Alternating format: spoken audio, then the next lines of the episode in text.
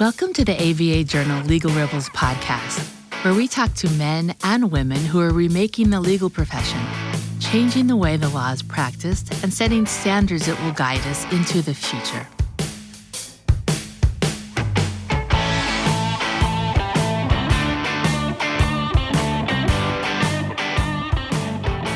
Hello, and welcome to the Legal Rebels Trailblazers podcast. I'm Jason Tashea, legal affairs writer for the American Bar Association Journal, and today we have with us Bob Litt, of counsel at Morrison and Foerster in their national security and global risk and crisis management practices. But just just his current title, uh, and he has a slew of them from where he's been up until this point, which includes uh, general counsel for the Office of the Director of National Intelligence, uh, before that, he was the Deputy Assistant Attorney General at the Criminal Division at the DOJ, as well as the Principal Associate Deputy Attorney General of the DOJ. And he started off his career clerking for Supreme Court Justice Potter Stewart and was an Assistant U.S. Attorney in the Southern District of New York. Bob, it's great to have you with us. Thanks, Jason. I appreciate it. Now, we're going to talk about a number of topics today. Your career has covered uh, two administrations, both for the Clinton administration and most recently the Obama administration, but you've done a lot of work around cybersecurity, uh, encryption, and national security issues. And so I want to start talking about cybersecurity. The journal uh, this year is doing a year long series on cybersecurity and law issues. So I feel like it's timely that we're having this conversation. So, where I want to start is that since the 2016 election, the media has increased its attention uh, to the international nature of cyber threats our government, citizens, and domestic corporations face. Uh, however, the start of heavy media coverage is rarely uh, the beginning of a particular issue. I was curious, with your longitudinal perspective, how long have we been battling with this type of international interference? Well, when you say this type of international interference, obviously within the last year, uh, there has been a lot of attention focused on Russian interference in our electoral process. And as the intelligence community assessment that was released in January uh, made clear, while there's always been some degree of Russian attention to our electoral processes, what happened in the 2016 election cycle was several orders of magnitude more dangerous and more serious than anything that happened before. So, to that extent, what we're seeing is new. On the other hand, we've been facing international cybersecurity threats almost as long as we've had an internet. There has been a concern that uh, foreign, either state actors or individuals, were going to be uh, hacking into our systems for one purpose or another. And so it's been a decades long problem. And it's a good thing now that within the last year or two, it's finally been getting the attention it deserves.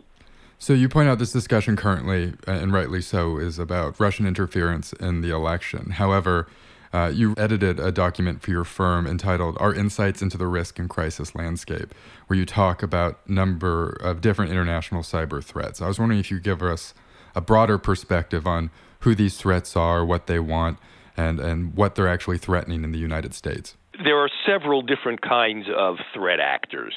Um, you have uh, nation states that are acting for national purposes of one form or another. You have uh, criminal organizations that are seeking profit in the same way that any criminal organization does. Um, and then you have uh, what are called hacktivists, who are people who are simply trying to uh, cause problems on the internet. And there are a variety of different activities that they're engaged in. They range from sort of traditional espionage being conducted over the internet, where foreign adversaries are trying to break into our national security systems and steal our secrets, to economic espionage uh, where they are trying to steal the intellectual property of American companies, and there are estimates running into the hundreds of billions of dollars for the losses of intellectual property that have occurred in this case, to criminals who are seeking to steal private information, which they can then sell to people for identity theft purposes, or uh, criminals who are employing ransomware these days, which is uh, a malicious program that essentially locks up your computer unless you are willing to pay ransom to them. Um, to people who are simply stealing information for the purpose of exposing it.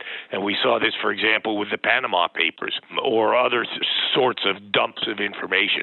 So there's a wide variety of threats that have occurred so far. Going forward, there are risks that many people are very concerned about, including possible attacks on infrastructure uh, or on financial institutions or on the very framework of the internet itself. There was one attack recently a denial of service attack uh, that essentially froze part of the internet for a brief period of time.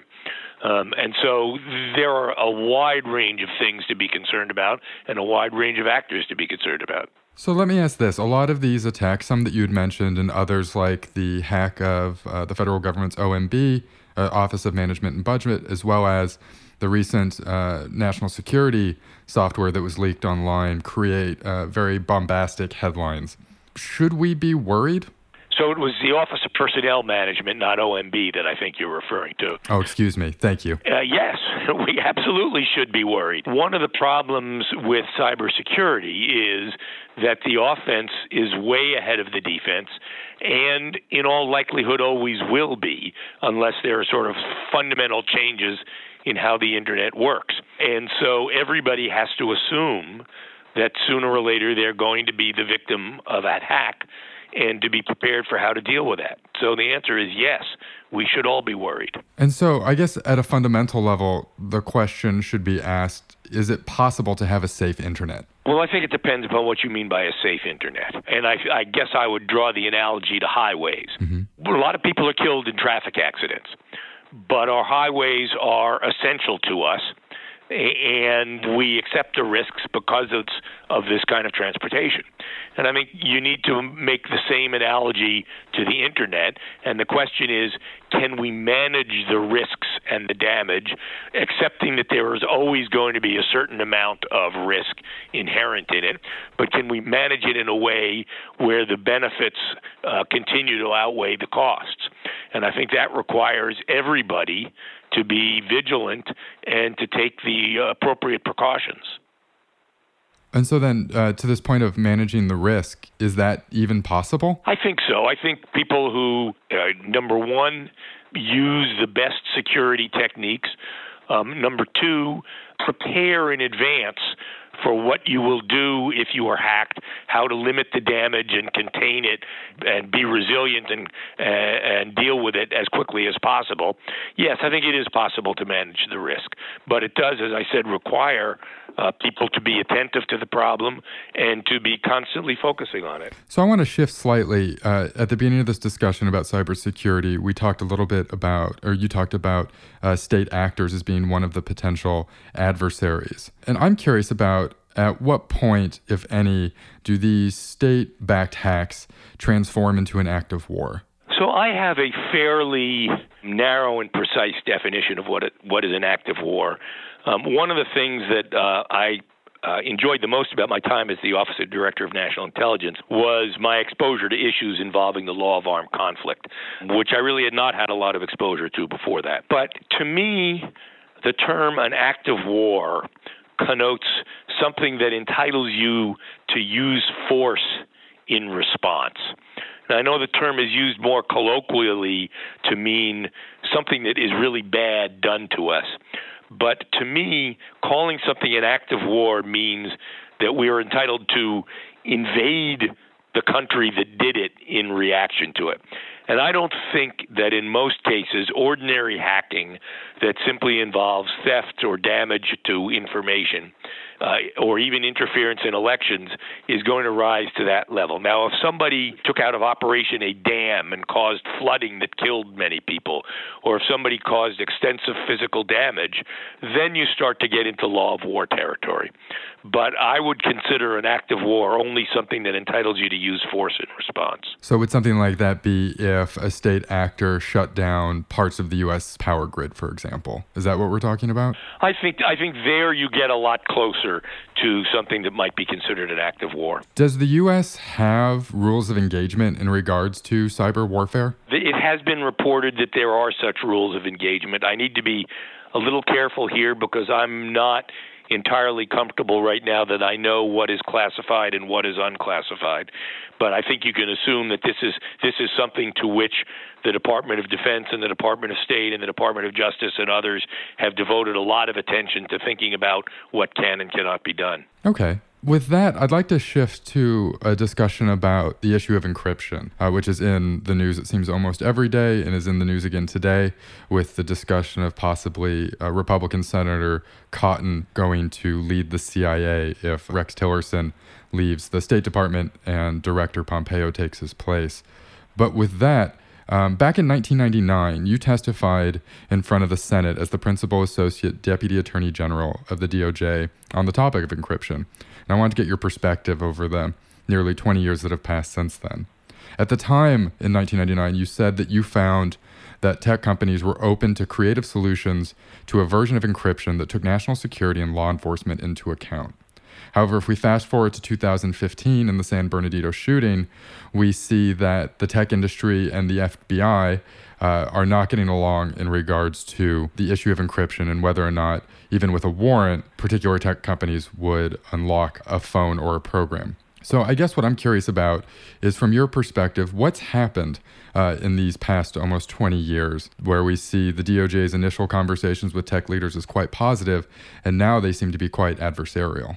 Well, I guess I'd begin by saying that uh, while I don't specifically recall my 1999 testimony, um, I think that my comments there may have been uh, aspirational and encouraging rather than a realistic description of the ongoing situation. I think that uh, then, as now, it's my view that any way of dealing with the encryption problem is going to require cooperation between tech companies and the government, uh, and that uh, my remarks there may have been uh, as a intended as a way of encouraging that rather than as a cold-hearted description of reality. Uh, having said that, um, I do not think there has been an improvement in the overall uh, temperature since then. Um, and it, it was not only the San Bernardino shooting, but there has been uh, ever since Director Comey at the FBI several years ago started talking about the problem that he called going dark, which is how he characterized the spread of encryption that law enforcement was unable to decrypt. Um, he has been talking about the need to find a solution, and there has been a large portion of the tech and privacy company that has taken the position that there is no solution possible here because any any way of providing access to the government would uh, impermissibly weaken encryption for the benefit of the people. Uh, and so there's not, a, uh, to this date, the kind of engagement that I was talking about in 1999. I think another factor that play that came into play was that in the wake of the material uh, that Edward Snowden leaked, um, the tech community, I think, felt that they were burned by prior cooperation with the government, and it and it uh, I think led to a feeling that they were less willing to cooperate for fear of being burned again. So maybe for background for our listeners, can you give a little bit of perspective on what your concerns are from a law enforcement and uh, national security perspective uh, beyond just Comey's statement about going dark? Well, I think the concerns are that, uh, on the one hand, uh, encryption is a vital way to deal with the pro- the first problem we were talking about, the cybersecurity problem. Um, one of the steps that can be taken to protect information is to have it encrypted, so that even if somebody steals it, all they get is gibberish. So I think the federal government has long been in the position of encouraging encryption. The question is is it going to be encryption where if the government gets a warrant or has lawful authority to access communications, it has the ability to undo the encryption for those purposes under appropriate legal authority.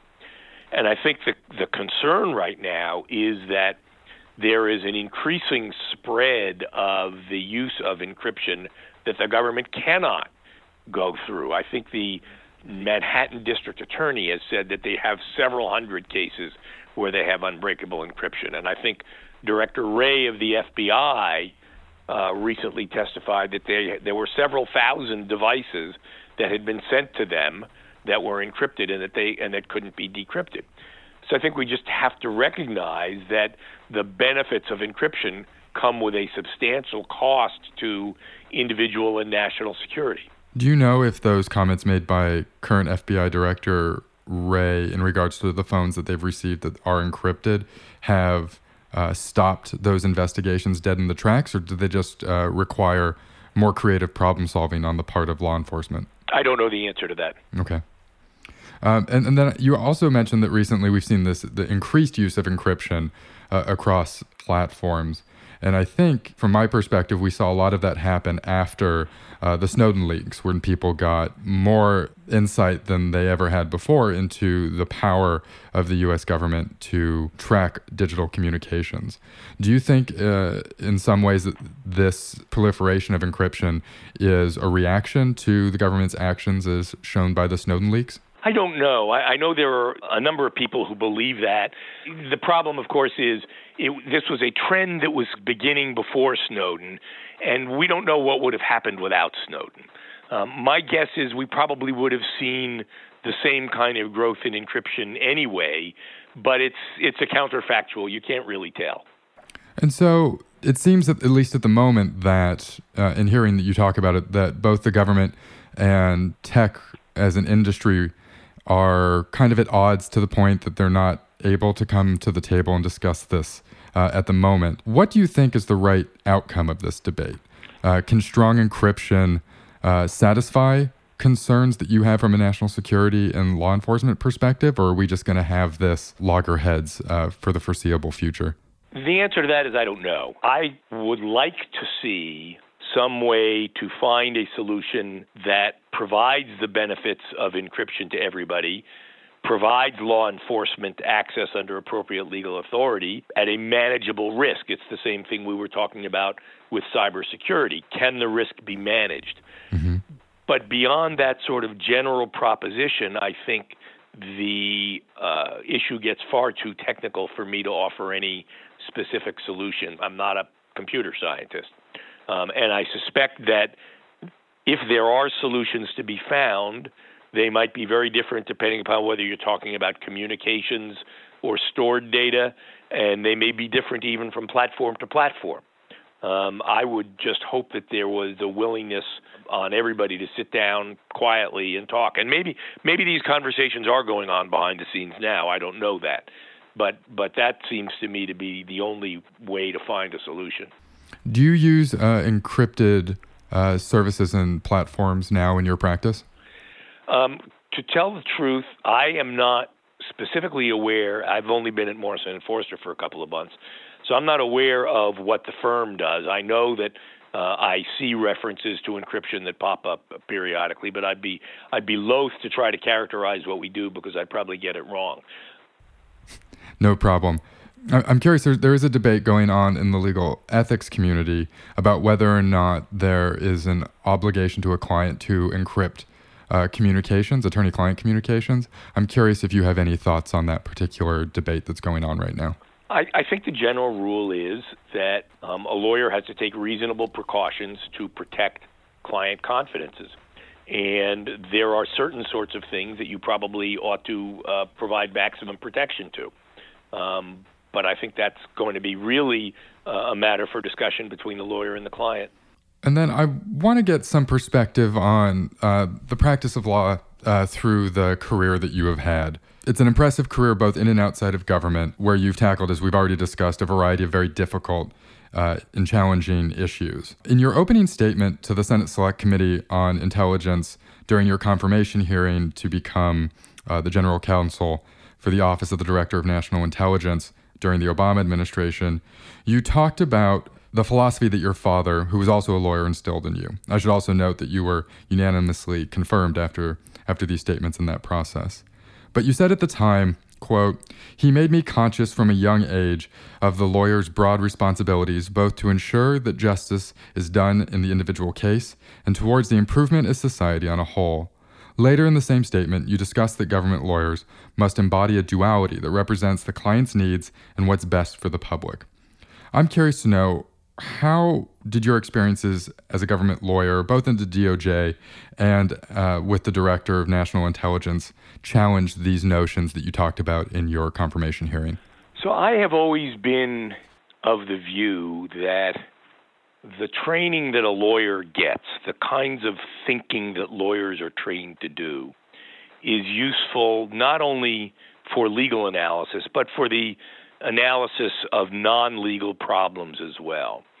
And I've always uh, viewed it as my job as a government lawyer to not only advise my client as to what is legal and what is not legal, but also to bring to bear the perspective that my legal training brings on the sort of policy issues underlying that.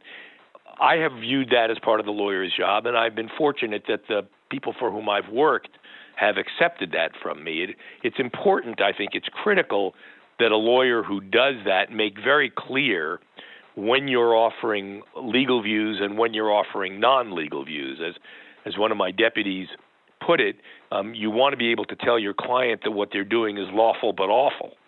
Um, but you need to say, here's my legal analysis. Here's what the law allows you to do. But have you also thought about what this is going to look like on the front page of the Washington Post, how this plays out over the long run, what happens if this happens. Um, and as I said, I've been fortunate that the clients for whom I've worked have always accepted that from me and valued my advice.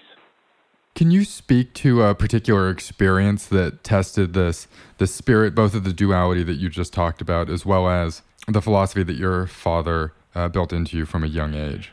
Sure, although I, I think they're slightly different things. Um, what I was talking about with my dad, I think, was that he um, uh, combined public service at a very different level than I was doing, but community service in a variety of ways with the private practice of law. And he he recognized an obligation to give back to the community, which he did both by serving in the village government and by helping a variety of charitable institutions uh, in the community. And so, where I think my my dad's uh, example comes up is in the fact that I have spent about half my career in private practice and half of it in the public sector.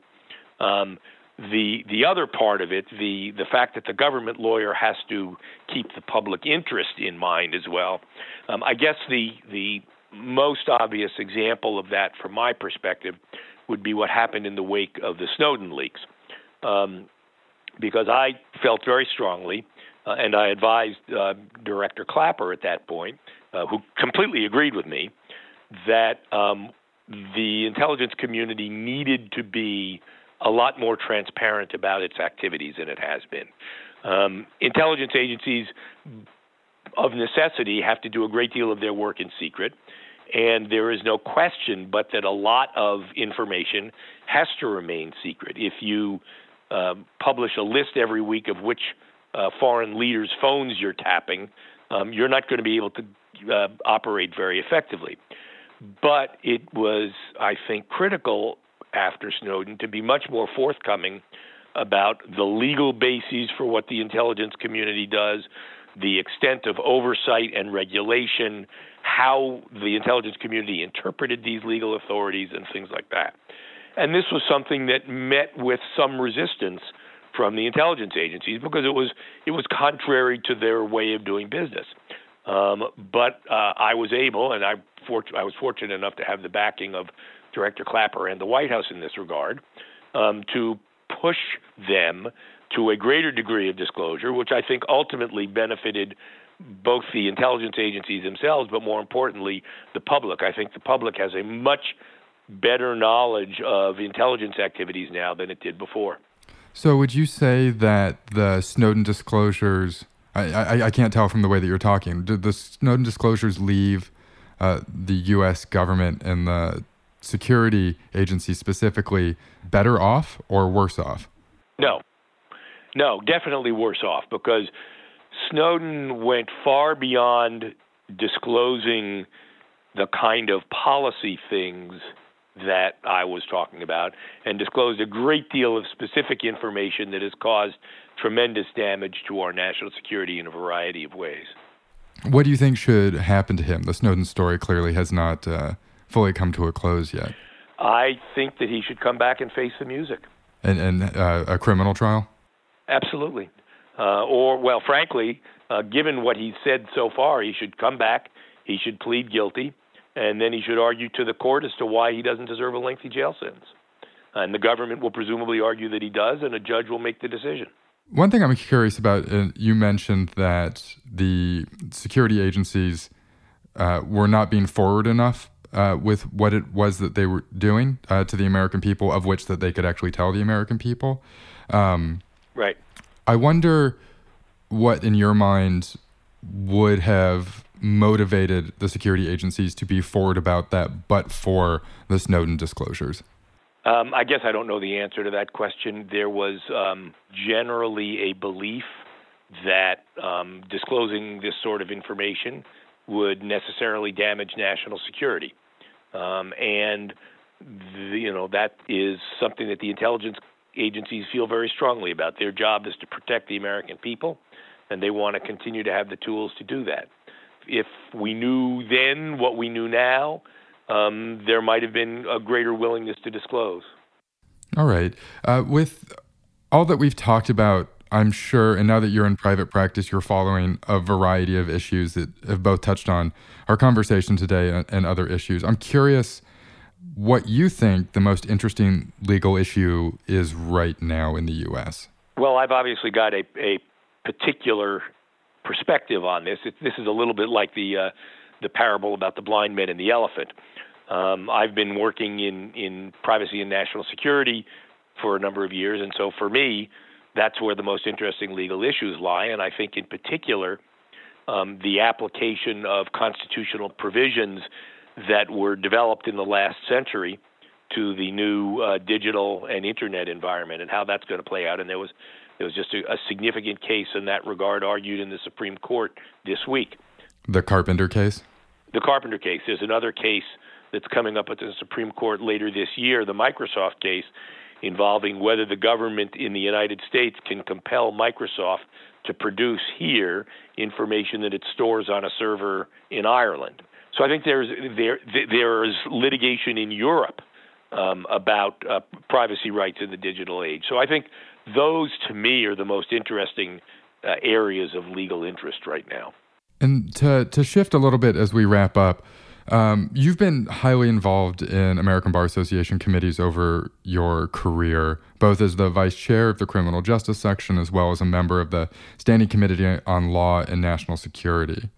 I'm just curious to know what role have these positions played in your career? And can you speak to a particular instance where the committee you were on you feel like made a difference on a particular legal or policy issue?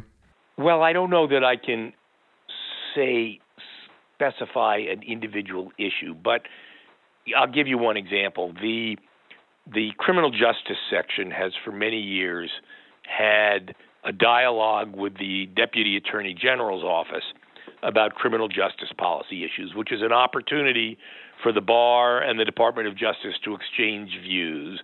And that's covered a variety of issues over the years sentencing issues, um, issues about uh, the applications of the rules of ethics to government prosecutors. And I think that this is a, a valuable institutional dialogue um, that has uh, produced a greater degree of understanding between the two sides. Great. Well, I want to thank you again for taking the time today to speak with us. Thanks for giving me the opportunity. Absolutely. Fantastic conversation. And thank you again, Bob. Sure. This is Jason Tashea for the Legal Rebels Trailblazers podcast for the ABA Journal, signing off.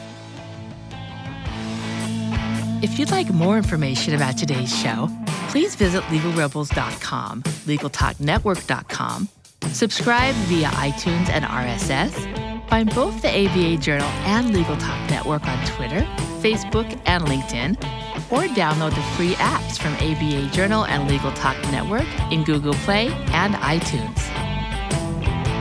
The views expressed by the participants of this program are their own and do not represent the views of, nor are they endorsed by, Legal Talk Network, its officers, directors, employees, agents, representatives, shareholders, and subsidiaries.